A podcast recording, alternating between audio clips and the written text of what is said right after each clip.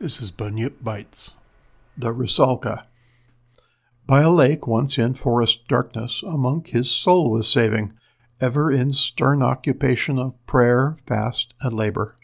Already with slackened shovel, the aged man his grave was digging, and only for death in peace and quiet to his saintly patrons prayed he. Once in summer, at the threshold of his drooping little hut, to God was praying the hermit. Darker grew the forest, over the lake was rising fog, and in the clouds the reddish moon was gently rolling along the sky. Upon the waters the hermit gazed. He looks and fears and knows not why, himself he cannot understand. Now he sees the waves are seething and suddenly again are quiet. Suddenly, as light as shade of night, as white as early snow of hills, out cometh a woman, naked, and on the shore herself she sits. Upon the aged monk she gazes, and she combs her moistened tresses. The holy monk with terror trembles, upon her charms still he gazes.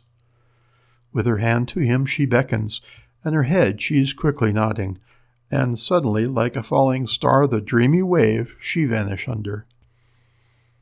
The sober monk, all night he slept not, and all day he prayed not, the shadow unwittingly before him of the wondrous maid he ever sees. Again the forest is clad in darkness. Along the clouds the moon is sailing. Again the maid above the water, pale and splendent, there she sits. Gaze her eyes, nods her head, throws kisses, and she is sporting.